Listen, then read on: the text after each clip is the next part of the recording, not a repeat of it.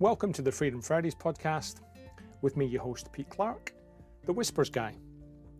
Work seems to expand to the time that we give it. And I've been investing my time, occasionally on a Friday, to explore how we use our time, our energy, our attention, and the impact it has on our identity. I've been exploring over season one some of the mindset shifts in the handcuffs of I have to to the freedom of I choose to. And I've shared some conversations, some tips, some tools about how you might want to invest your own time, your own energy, your own attention. How you might want to, if you choose to, make some changes to your identity. How you might have freedom from I have to and design a life around I choose to. If that's of interest to you, then this is the podcast for you. In season two, I'm going to be exploring some experts and asking them what freedom means for them and trying to help people work to live and not live to work. Trying to help people add life to their years and not just years to their life. So let's dive on in, and here's season two. Welcome, everyone, to this the latest episode of Freedom Fridays. So, my guest today is, according to his website, he's a Scot with an Irish name and an English accent who's an Aussie. And so, I'm a Scot with a Scottish name with an English family who's got an Aussie passport. So, welcome to the to the show, Conor O'Malley. Fantastic. Thanks very much, Pete. A, uh, a kindred spirit, I fear, uh, that we're having a conversation with today. And thank you for the opportunity. And I hope what we share uh, is of interest to your listeners. You're welcome, Conor. And you know, we had a conversation prior to the recording, and there are quite a few connections that we've got, you know, given our backgrounds, and so we may get into that space um, in the conversation. But as I said, Conor, the I start these with the same question. You know, Freedom Fridays. In the line of work that you do, what does freedom mean? Great question. What a, a, a, good one to start with. Freedom for me in this context is in two two domains, Pete. Mm-hmm. One is uh, I'll say an internal freedom is is how do we free ourselves to uh, potentially do our best work? How do we free ourselves to be our best self? How do we free ourselves to be the best person and partner, father, husband, the friend, that, that we can be. So there's an internal freedom, which then potentially gives us an external freedom, which is the way in which we do things. And you know, you mentioned look in my profile, and you, will know that I bring this distinction to the world again through my learning and standing on the shoulders of others and my learning um, of our way of being and our way of doing. And as soon as I heard the notion of you know freedom uh, it um, it brings that that distinction of being and doing. Okay, thank you. I'm already assuming this could go on for quite a while. this is, you know, this is both in our sweet spots here. Let, let me start by when, when did you come to this conclusion? Very good question when did I first learn about the notion of way of being? Yep.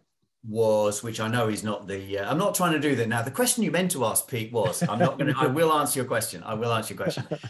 Um, but I feel it needs a wee bit of context, um, which is in uh, 2017, I left the executive world of corporate leadership, essentially in the supply chain, to move into the world of coaching. And through that, I came across a, a, particular philosophy of coaching, of which was around our way of being. And there's a core learning that I kind of uh, was privileged to to to um, to learn through. But in answer to your question, I now make a slightly different distinction myself through my experience of not only that learning journey, but also my coaching and my life journey now between way of being and way of doing. So when did I actually make this distinction? Uh, maybe 12 months ago after I, after I wrote my uh, after I wrote my book. But even in my book, it still is. I'll say more of the theoretical distinction of this philosophy of coaching called ontology. And I would say now, which is why I guess I'm doing my second edition of the book because I feel it needs tweaking to now my distinction of what is way of being and way of doing, which is internal freedom and external freedom, using the language of earlier on. Hmm. So maybe a year. Okay, cool. Um, I'm going to guess though that that philosophy or that conclusion has been whispering to you for years.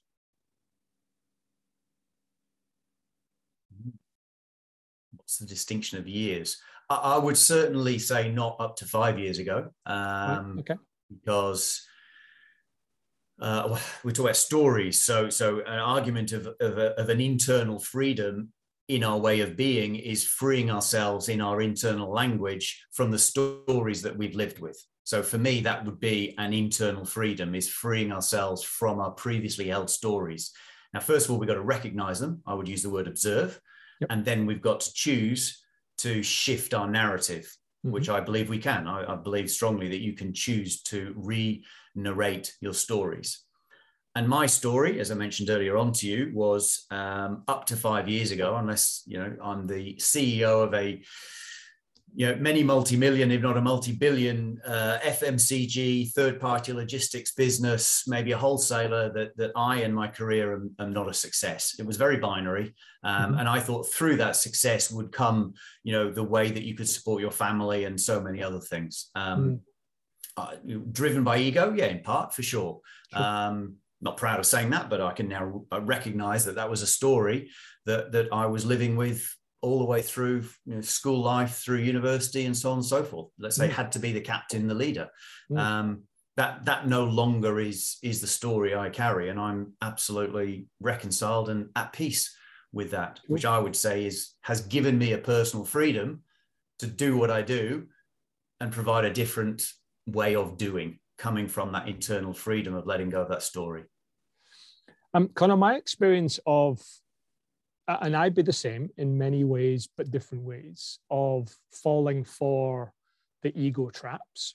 So let's let's accept that we're yep. many people fall into. What I'm interested in, I don't know if you've had any thoughts about this. Usually, our ego is masking an unmet need, and I'm wondering if you've reflected in being the captain of the rugby team, the football team, the multi-million dollar industry, blah, blah, blah, blah, blah.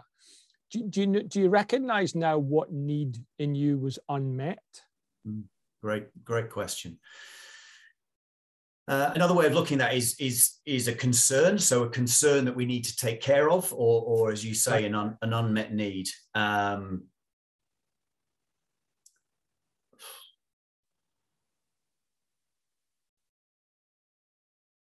um,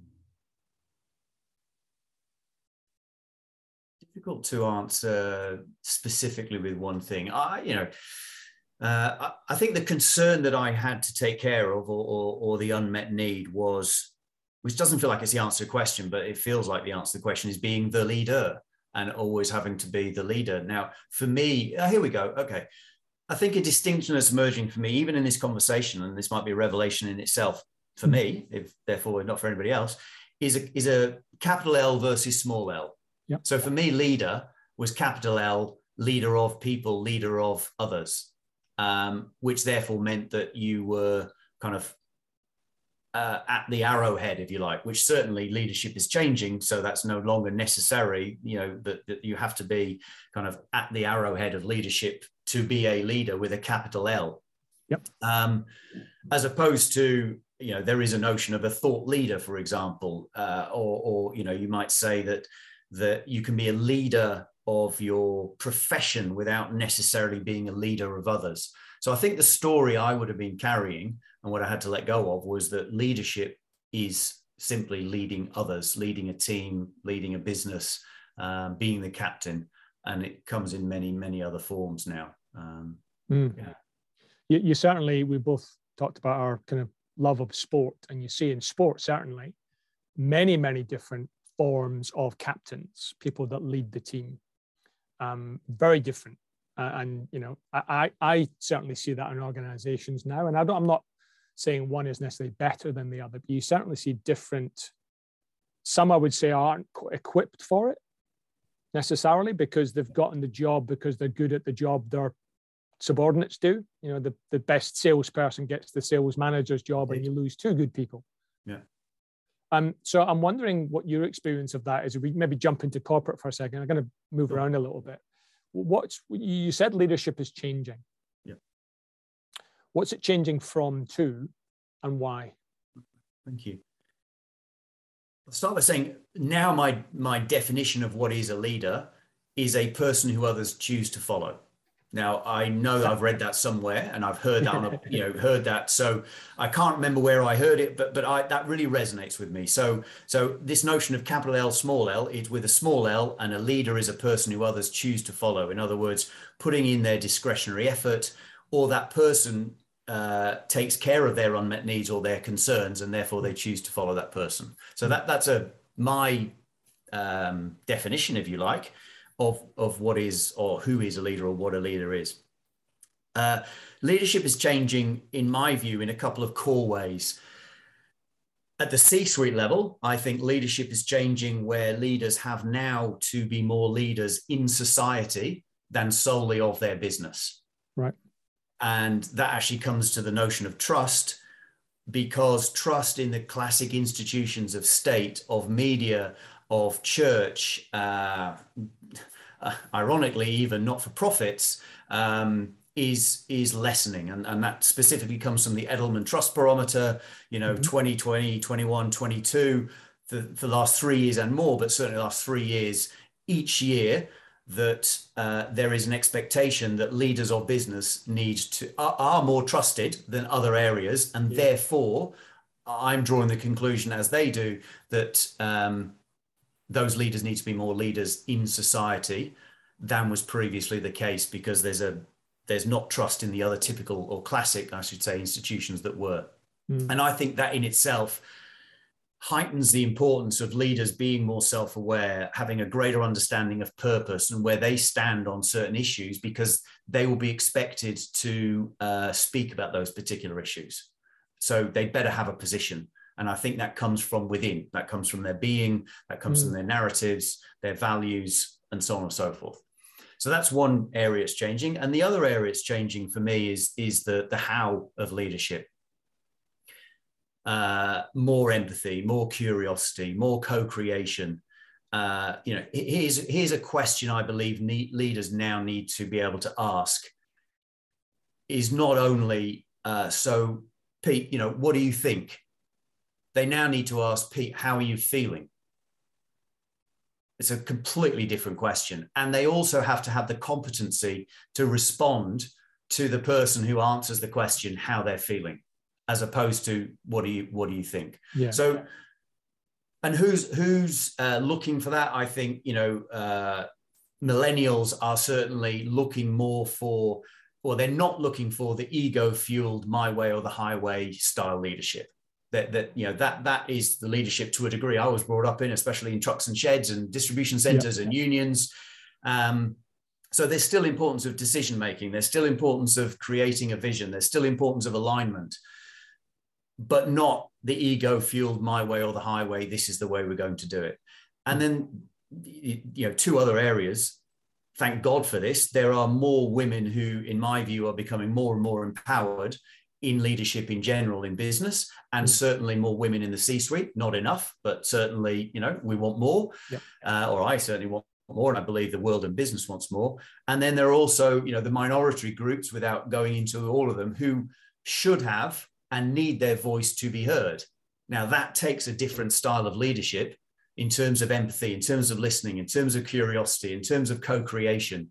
Um, that was not the case certainly 10 but certainly 20 years ago but even five years ago it's changing. And then if we bring in covid and the notion of trust and working from home and what is culture you know it's it's it's changing. And then if you you know bring the last one in you might say with regards to you know the amount of information that is being uh, piled on leaders. I mean that's a metaphor almost or an image piled on leaders. They've got to cut through it um, and, I, and I love the question with uh, uh, or that Karen in one of your previous podcasts raised and said, and I forget who she said it about or who said it is the currency of knowledge is um, not what I know, but it's you know it's around the currency of being able to ask the questions, and I think that is that is so true. So mm. there's how leadership is changing, and I hope that the work that I do serves those leaders um, shift elements of their way of being mm. to support them being more effective in their way of doing as a leader. Yeah. I, I've often said with, again, sometimes I have, I feel like I have to be careful with certain clients because I'm trying to meet them where they're at. Yes. And if I find the right space, I would often say things like we, we've over glamorized knowledge and yep. diluted connection. Nice. So by me knowing more and me telling you more and sharing it, you know, I, I disconnect from actually what's going on with you. Hence why I kind of circle back to my question about unmet needs. I think COVID has piled on people even more unmet needs, as in so many people aren't seen, aren't heard, aren't held yep. just for who they are, let alone what they could be. Yeah. And I think that's creating all sorts of issues separately. That that's probably another podcast, Conor. Indeed, indeed. Um, I, am going to play contrarian if you if you don't mind, just for the purpose of the, the conversation. And I actually quite like your simple, uh, but not simplistic definition of leader, as in someone you choose to follow. Yeah. So how does that reconcile with TikTok influencers? Because there's many, many millions of people choose to follow those. Are they are they leaders? Uh, and if they are, why? And if they aren't, why? Because I love the simplicity of choose to follow. Or could you, would you? I would say they are leaders. Now, whether we want to acknowledge that they're leaders, given our distinction of what we might see as a leader um, in a particular realm, but uh, uh yeah, I would say that the person who is the kind of um, YouTube kind of TikTok kind of dancer or whatever they yep. do, are they uh, a leader? Yeah, yeah. I'm, I'm comfortable. Small okay. L. So so again, this distinction, yeah, yeah. you know, in my even in my own head, my own language of large L, small L. But you know, yeah, I, I think I'm I'm quite comfortable. Now, what the, am I comfortable in what they're leading? Maybe not. But that's that's that's my that's, that's my, our judgment, right? That's our judgment, our assessment mm. that that's not a thing of value that you're leading. I may or may not feel that. Yeah. But um, is that to say they're not a leader? No, I don't think it is. And it's a slightly off tangent, off piece comment that kind of backs up what I think we're both saying here. Is I was listening this morning to a podcast. Um, I don't know if you know Sam Harris. No. He's a US um, neuroscientist. He's got a, uh, Waking Up um, is his app, and he does podcasts. He does a kind of show with Ricky Gervais, and you know he's he's pretty pretty well known. Right. One of his mates is Joe Rogan, right. who, as you may know, has the biggest podcast on the planet. Right. And he, I was listening to the his pod, Sam Harris's podcast about the apology that Joe Rogan had to make or felt he had to make about a couple of things, using the N word ten years ago in yep. some of his comments, and the interesting thing I felt that Sam Harris was saying was Joe Rogan's only recently become fully aware of the impact that he has. Oh, he has oh. more reach than any of the news agencies combined. Indeed. Now he kind of what was interesting. He said he kind of gets away with it because he, oh, I'm just a comic. I'm not a scientist. I'm not a doctor, so I'm just going to say. And more laterally, what I'm hearing Sam Harris saying, given his reach, given his multi-million people following him, yeah. he might have to tighten the reins or tighten the the the spread of, of his opinions yeah. based on, you know, we know the power of words. All it takes is it's not a race. Yeah. And suddenly you have an impact on society. And so I do wonder if those that do have followers, whether it's corporate or TikTok or Joe Rogan, really fully understand the impact cool. of a phrase, a word, yeah. a full stop. I agree. And, and and what's resonating for me is a couple of couple of things here, Pete, if I may. One is um, rightly or wrongly, but in my listening, it confirms that uh, they are leaders of and in society. And yeah. therefore, there's a responsibility that comes with that, that they at least need to acknowledge, and then they can have a choice as to where, what they want to do with that. So that's the first thing. So is leadership changing people more leaders in society than before? That kind of proves that thesis for me in my listening. Mm-hmm. And the other one is um, the notion of allyship, which I don't know if you've done any work or or, or in that. I've, I've in heard that the phrase. Um, so at a, at a headline level, um, the notion of allyship can come in different domains. So for me, I have been it, I have been told that I am a, a ally for women in leadership, given the work that I do in the space of mentoring women leaders, especially in the supply chain space. Yep. And my understanding of that is you cannot call yourself an ally, it needs to be conferred on you. That's the first thing. Okay. And it's conferred on you because those people of whom you may wish to try to be an ally for or of, that only they can determine whether you are or not. And the other core element of being an ally, and this is what really resonated for me when you were sharing your story there about the, the, the podcast, um, is, is a recognition of one's own place relative to those who see you an ally. Now, I, I know I had a privileged upbringing. Very, you know, uh, I'll say posh English uh, boarding school, yeah. parents living around the world, home up in the Highlands of Scotland, absolutely a privileged background. Mm. What I now realize is that it was even more privileged than I realized it was relative to so many others. So my, my lens of what privilege was has has massively expanded. And now I believe, and I hope I can say this uh, appropriately for, for those listening, that as a white middle-aged bloke, that in itself gives one privilege in, in, in today's in today's society. Then hmm. add on that you know tertiary education then add on kind of posh private school then add on kind of a, a, a life as an expat child um, mm. it, living in the highlands of scotland it, it's layer on layer on layer of privilege now i didn't see that mm. so now i can appreciate far more that um, there's there's a there's a place that others will see me that I never saw myself. I'm only now hmm. starting to see that. So that in my reading of allyship are the two core areas that um, are, are critical. Then it goes into being a learner. So, so then it really is around um, understanding and having an empathy and being a learner of those who see you as an ally. Um, anyway, that's that's where your uh, story of the podcast and that uh, those two mm. individuals took me to. Um, can you just explain that a, a, bit, Colin? What is being a learner of those you are allyship with. I can't, I can't remember the phrase. Or, an ally to, an ally with. What, is, what does that? What does that mean? How, do, how understanding their up? stories? So at a headline level, it means understanding your stories. Um, okay. There's a, there's in in the coaching practice the philosophy of ontological coaching that I bring to the world.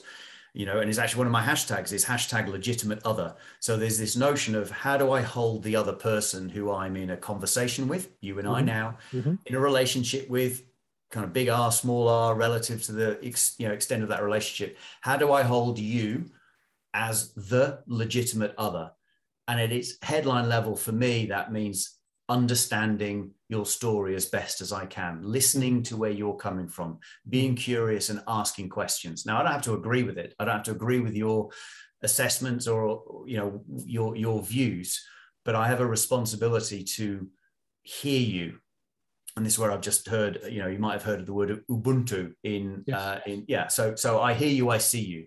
Yep. That is fundamental, as I understand it, to somebody seeing you as an ally. Mm. And I find, Conor, that part of my messaging to the leaders I work with is often Ubuntu is enough. Yeah. Ah, yeah. It's often because it's the biggest thing missing. Absolutely. No one hears me, no one sees me, no one holds me. So just Absolutely. someone else, another human doing that in a purely authentic and genuine and real way is like, whoa, that's, I'm getting goosebumps even thinking about that. Yeah, likewise. And then maybe talk about language and the importance of language.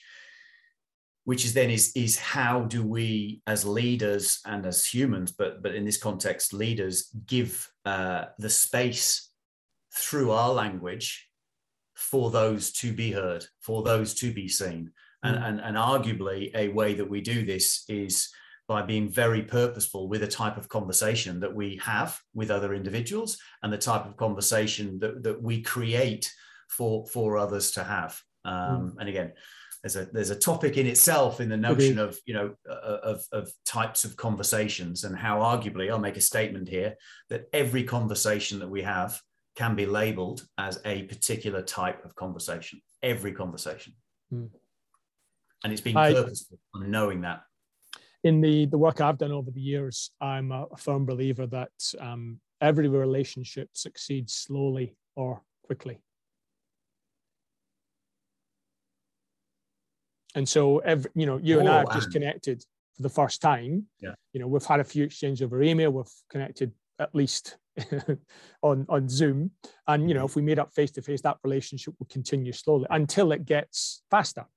Whereas mm-hmm. we might kind of go, nah, Pete, don't I'm not so sure about him. I don't like yeah. the way he organized his books and blah blah blah blah. And it might just dissipate for whatever reason. Indeed. Indeed. And, and I wonder how often that happens in corporate beyond, and I'm tagging something else on here, beyond the hierarchy. Um, most of the organizations I work with are still, still to this day, which I believe in a little bit of reading I've done, you know, the boxes and lines, here's the org chart. Yeah. That's a hundred year old philosophy. Yeah. And yet we still use it. Indeed. Because we haven't found a different or better way to signify, visualize how does what does the organization look like? So let's go to the old boxes and wires, yep. boxes and lines. And so there's some hierarchical aspect. Oh, I report to Conor, so therefore I can't do this and I have to do that. Yeah. And I'm wondering how often do you see that show up? And are there any antidotes to it? Well, there'd be those listening who would argue the antidote is um, agile working and scrums and you know different structures there. And I have, I'm going to say, I have not worked in that space where I can actually say it is an antidote or not. However, my sense is that it's simply another structure which creates mm-hmm. some of the same challenges that we're that we're referring to. But I mm-hmm. acknowledge that it may well be an antidote, and it certainly is emerging as a potentially different way to the hierarchical structure. So, that having been said, um, uh, if if we go, so uh, uh again, I'm going to go to this distinction of way of being, way of doing. I firmly believe that language, the audible language that we use, is a way of doing. So I do not subscribe to action speaks louder than words per se. Okay, I, I would have done, I get it, and I even get the notion of it, but I actually choose not to subscribe to that. Why? Because used effectively, language is action. So, in part for me, it is how we as leaders are aware of the language that we use, you know, that, that we hear in our own way of being in our in our own inner listening. And then how do we construct the environment? Bit of repetition here apologize. How do we construct the environment such that facilitates us having purposeful conversations? Mm-hmm. that you know i feel as drifting maybe into the domain of psychological safety and and and again ubuntu people being heard you know that, that they can share in a safe environment what it is that they're thinking. That then leads to seeing possibilities. So again, you know, how is leadership changing? It is being open to more possibilities. It is allowing the space for those possibilities to emerge. Uh, again, I know I've used it at least twice, maybe this is a 3rd mm-hmm. time, and co-create outcomes. But then some of the old kind of good stuff kicks in. Right? Okay, have we got a decision? Yeah, we do you know are we going to deliver on this how are we going to deliver on it what's the kpis what's the objectives what's the milestones none of that changes you know that doesn't change we still need to to get stuff done kind of have that paradigm of of you know um, gosh, what was the you know a RACI model? If one of you know one of nothing else in project management of the 1980s. I mean, yeah. it still works, yeah. um, but how we get there is is now different. Um, could you explain, if if possible, um, I know people listening will think they might understand, and some will and some won't, the distinction between uh, being and doing. and you said at the start, you know, freedom from you know internal freedom from how you were being and leads to external freedom to what you can now do. So, you know paraphrased what what's the difference between being and doing so i'd ask yourself and the listeners to think of two venn diagrams the best way i can describe it two venn diagrams. Way of being the first circle is our language in our own head. So what are we saying to ourselves? What are our stories? What is our internal narrative, our internal dialog mm-hmm. The second circle is our moods and emotions. Uh, or as Dan Newby says, the energy that moves us, an amazing uh, person who works in, in, in emotional uh, literacy and emotional awareness. Mm-hmm. I do mm-hmm. not use the word emotional intelligence. I feel that's kind of not, it's almost not like an oxymoron. Yes, I agree. So the first, so way of being, the language in our head, the stories we tell ourselves our moods and emotions, what we feel. And then the third circle is in the domain of somatics and body, which is, and the way I make that distinction is what we sense and what we notice. Mm-hmm. We don't try and put a label to it. It could literally be shoulder, nose, toenail, ear, forehead, eyebrow, mm-hmm. heart, tummy, knee. That's sense notice. So those are the three domains of our way of being. Mm-hmm. The way I describe way of doing is I'll start again with language, the audible language that others hear, how we make meaning through language for others in a purposeful way. That to me is a doing.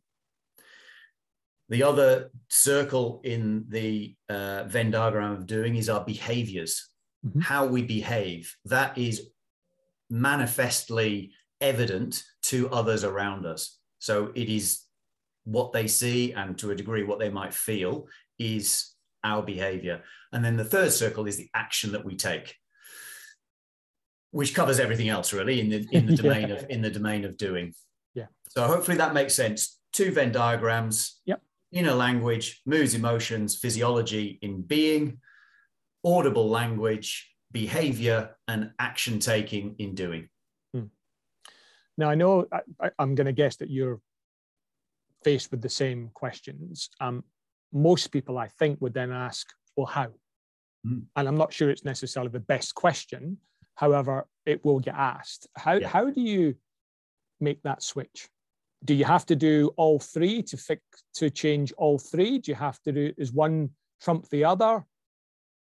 Can you maybe explain if well, someone, someone how, comes to the same conclusion that you do and go, oh, hang on, time for a pivot. Yep. I need to change my way of being so I can change my way of doing. How do you, where do you start? Well, I wouldn't use uh, change is a strong word. So a word that might uh, suit uh, or sit more with the listeners is shift. Shift. I mean, shift and change, they could be the same, but, but in my listening, shift is more subtle. Change is maybe an outcome of multiple shifts. So mm-hmm. that, that's one, one element. Mm-hmm. Uh, and my my answer to the how is actually uh, my I will say life and my coaching philosophy and framework for my coaching, which are these three words: observe, yep, choose, act. So first of all, I must observe my way of being. What's way of being? Okay, I can observe my stories, I can observe my energy, my moods, my emotions, and I can observe my physiology. So that's observe internally. And then I also must observe the external environment within which I am living and or leading. Mm-hmm. And I do believe that our external observation comes from within. So it's an inside out observation, not an outside in. So by observing self and being a different observer of self, we can see the world differently. So that's what I mean by observe. Mm-hmm in some way of self-observation and or observation of the world in which we're living slash leading in and we make some shifts so for example in the domain of our moods we shift from uh, a below the line to above the line let's say from a mood of uh, uh, anxiety and we shift to a mood of curiosity is that possible i believe it is possible mm-hmm that means that we will probably be more open to possibilities. We will be more effective in dealing with uncertainty. We'll be more open to knowing as opposed to not knowing. So that will open us to more possibilities. which is the notion of choice. We're still going to have to choose some. We can't choose all the possibilities. We're going to have to make some choice. Mm. Okay, great. And then if we've made our choices, all right, what action am I going to take? And that's both in the domain of what and how. So, what action action am I going to take? And how am I going to do it? And the how comes in your behavior and comes in the how you use language. Mm. Hence, observe, choose, act is my Mm. life and coaching framework. Lovely.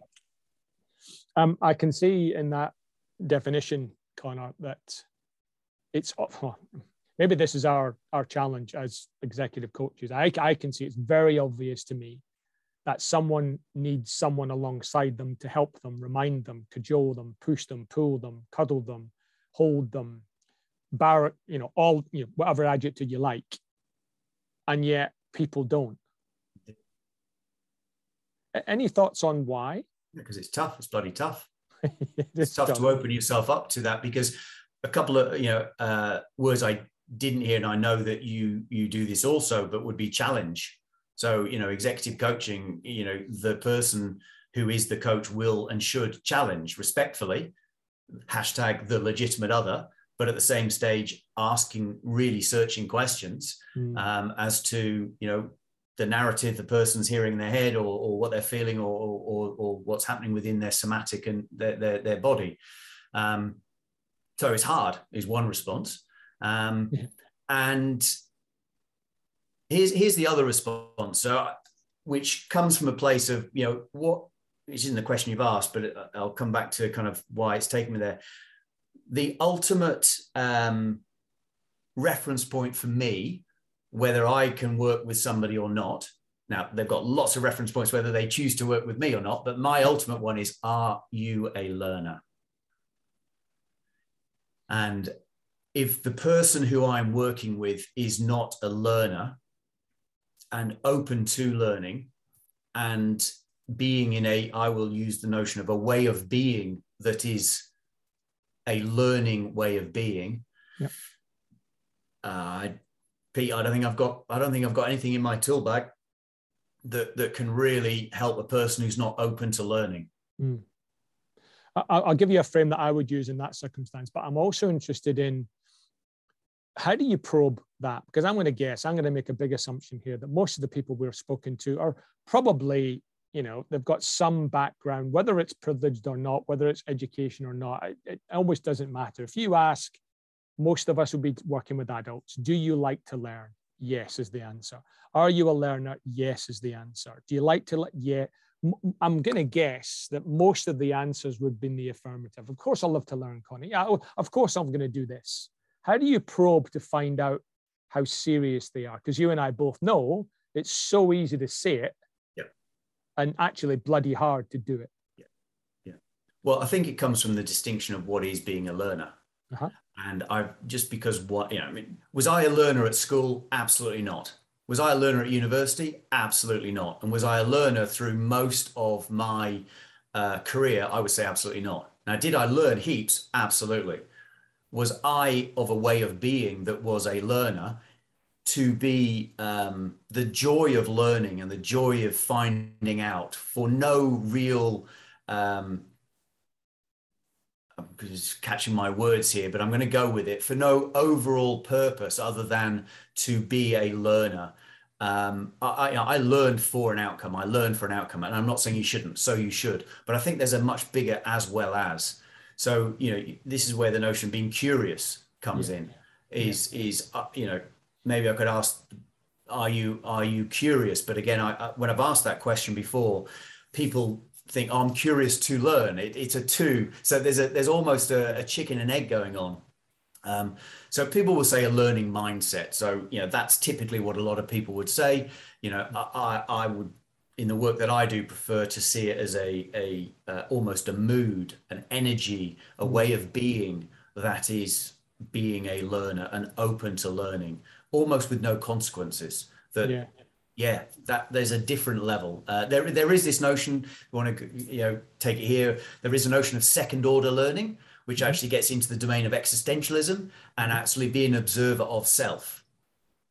I, Yeah. I, I don't. I, I rarely would go there in the in the notion of an explanation of yeah, yeah, I wouldn't. Wouldn't around second order learning and existentialism, and but but that's really a lot of uh, what it could come down to is is being an yeah. observer of self and an open observer, um, you know, of of those around you and the world around you. I'm I'm playing with this myself, Conor. Is um, I I you know I'm I'm spitballing a little bit here. You know, if I ask that question, are you a learner? And you know, obviously, if the answer was no, I go, well, we're we're done here. Yeah. Let's assume the answer is yes, I'm a learner. The next question I'd probably ask is, so how do you position yourself as a learner? Yeah, exactly. And that almost gets some transderivational search going and going, what, what do you mean? Exactly. I, I, don't understand the question. Exactly. I, and that's partly my point. Yes. And then if they're able to answer that question, you know, what it's not about actually the answer, it's how they answer the question for me. Right. Then I might go down very binary. So learn what?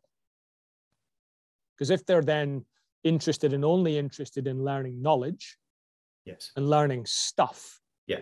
then I'm not really uh, caveat, I'll come back to it, not really that interested. And what I've come across is things, this distinction between single, double, and triple loop learning. Whereas single loop learning is simply we did something, we got it right, got it wrong. What can we adjust for next time?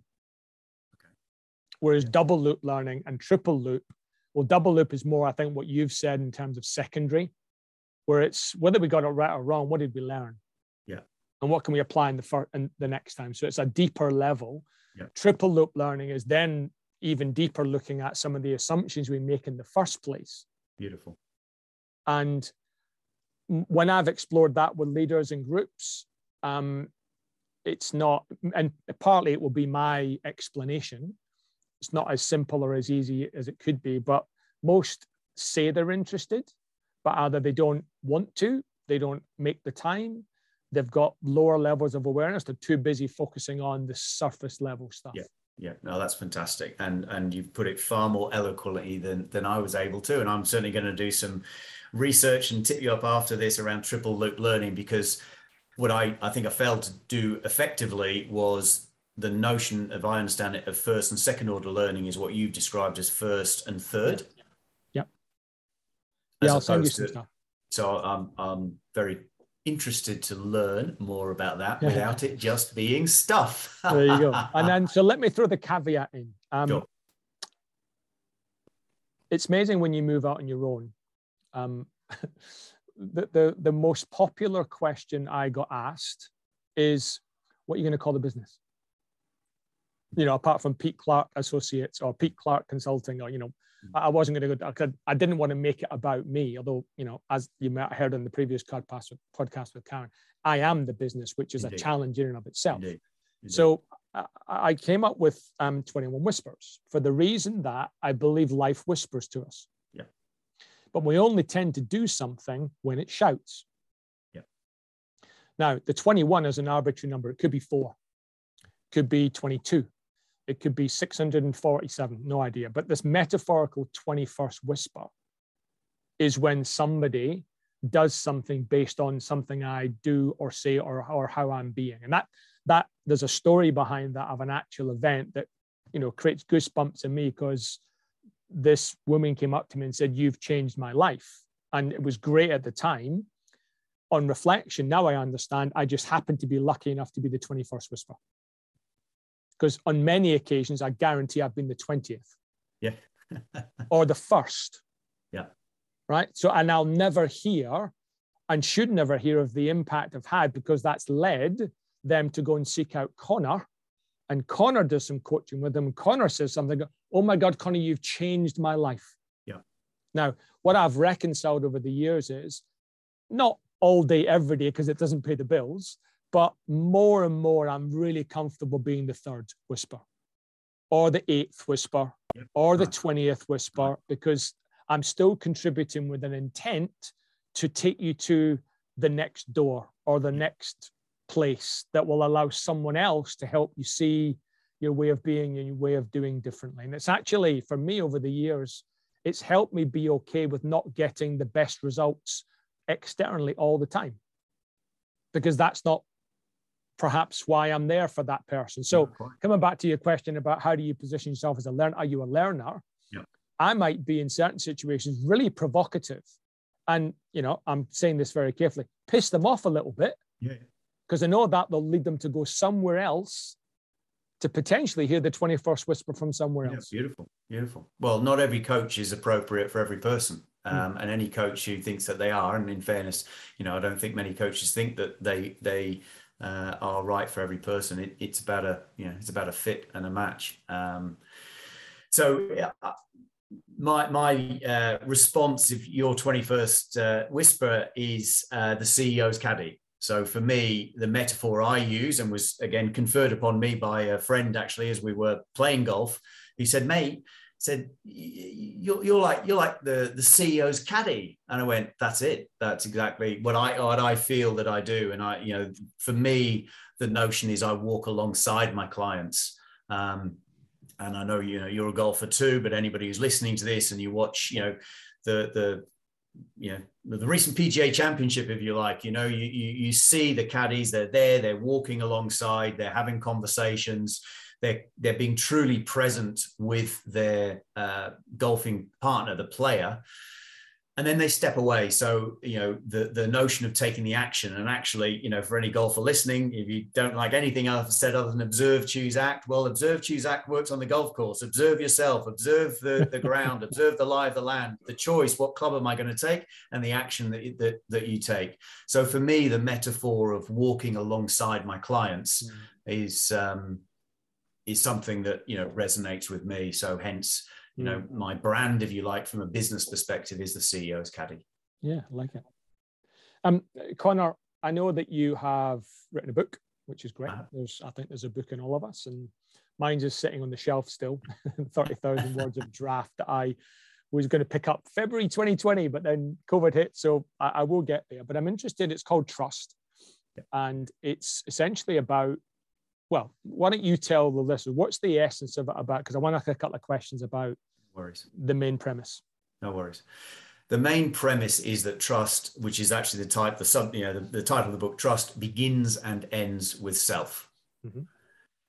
So that in itself is the direct answer to, to the main premise. And what I hope I've created through the book um, is some stories to bring context with regards to, you know, my own personal story and journey that takes to the point to which I've created uh, a model, which I call the new ordering of trust, which leads the reader through um, beginning with self, this notion of being and doing, and taking the leader through um, in essence, a self journey of trust, then a, a way that we can build trust in a one on one relationship, then a way that we can build trust with our team. And I do then go into this notion because I do believe leadership is changing about how we can be a more effective leader in and of society. Um, and then very briefly, my goodness, I, I, go into this space of what I call universal energy. You know, it might be spirituality, might be religion. You know, yeah, I hope this isn't glib. I don't really care what it is for the person who reads it. Hence, this mm. notion of universal energy. You know, is there something bigger than all of us, which ultimately outstrips the ego, possibly even outstrips legacy? Mm. Um, and I feel that if we if we can feel that energy, that somewhere within us, then here's the irony: it kind of comes back to self because we're yeah. feeling it within ourselves. Um, Conor, tell me your your views on why so the question you know we should trust ourselves you know it starts and ends with ourselves. Why is that such an issue for humans that they don't trust themselves? I think uh, so the external world you know the outside in as opposed to the inside out there are so many external influences on us um, yeah especially societal influences. So words like should words like have to, words like must, those are external words, if that makes sense in this context, because they're societal, arguably societal expectations. Mm. Um, and more and more, you mentioned TikTok and you know, all, you know, kind of social media today, and you know, certainly, you know, uh, we've got el- el- you know older children, you know, twenty for me, nearly twenty nine and twenty six year old, and I, I know yours, uh, 18, 22, and twenty five but even the young, you know, youngsters today, the young teenagers today, the external influences uh, are, are far greater. So I think that is a massive challenge on trusting oneself. Therefore, um, how do we find a way of understanding self? Um, and then, you know, I guess I feel I'm about to go on a bit of a rant here, but you know, the education system of today in the West is still typically a Victorian education system that that was, you know, in the late Industrial Revolution, you know, um, and, and that's still kind of the education today. Now, you know, I had great joy of walking past a primary school last year, um, and there was this notion of um, being more self-aware, and there was something, you know, they were talking about whole body listening. You know that's fantastic. You know they're starting to bring that into the education system today being aware of i would say this wouldn't i? Our way of being moods energy somatics physiology you know I, I, dare say in the schools that we went to we never heard that. We never got it. So no. we're not we're not as typically you know here we are white middle-aged men but i'll say most in the western world um, we're not educated in this. And if somebody's listening to this from a different culture from asia or whatever then i you know i don't have enough knowledge. But i hope that somewhere in in those cultures there's more of an understanding of of kind of way of being. Mm. i believe and certainly for me personally that's what's helped me uh, understand about trusting myself more i now got a framework i mean you know does everybody need a framework? I don't know. I, you know, I found it very, very helpful to have these three circles to go. Oh, I can, I can go into what am I telling myself? What am I feeling? Or what's my body telling me? That helped and, me. And I, I, know you, I know you don't mean this, but how would someone therefore make the distinction if they pick up what you say, you're trusting self? How do you make the distinction and help someone see that's not about being arrogant? That's not about being narcissistic. Yeah. How, how do you help them make that distinction? Well, uh, in uh, so I'll, I'll, go to the age-old one, which many people uh, and you might have heard is the oxygen mask. So you know, uh, as as it, you know, the the uh, the flight attendant, you know, says, you know, what do you do first when the oxygen mask comes down? Put it on yourself so you can help others. So that's one. And and I also have this little uh, thing I've created out of, of, a coaching session a few years ago. And if anybody has a pen and a pencil, if you write a little bit, little little s and then capital E L F I S H, little s. It's okay to be a little bit selfish. Um, so I think we have to kind of take that notion that to be our best self, we have to mm. acknowledge, understand self, be a little bit selfish to then be of service to others. Mm. Um, Conor, I'm really conscious of time and I'm really grateful for your you know transparency and, and insight. Um, I'm going to close, if it's okay, with a few quick fire questions. Um, you, you don't you don't know these are coming, so we'll no, no. go with these. Um, so, are you more sunset or sunrise? Oh, sunrise. I'm a five o'clock in the morning person, not a six oh, o'clock yeah. in the evening person. That's like that's okay. Done next. right. Um, you said you were a Scot with an Irish name and an English accent living in Aussie. So, at the World Cup, who do you support? Which World Cup? any World Cup. Well, so there's an interesting one. So the Rugby World Cup. Yep. Rugby Union World Cup, that is Scotland. Right. Without a doubt. Um, at the Soccer World Cup, uh, it's been a long time since Ally's Army ever made it to the it Soccer was. World Cup, it so was. therefore I might just support uh, support the English in, uh, in, in a Soccer World Cup. Right. Okay. Um, what's a rule that you like to break? A rule that I like to break. Mm.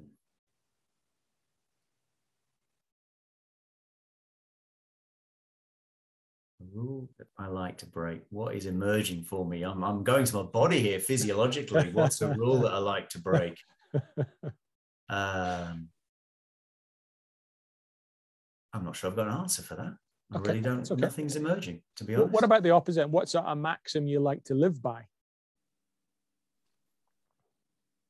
um, asking myself how the mood that I'm in or the language that I'm using is serving me. So it's so so turning it into a question is is how how is what I'm feeling, how is what I'm thinking serving me?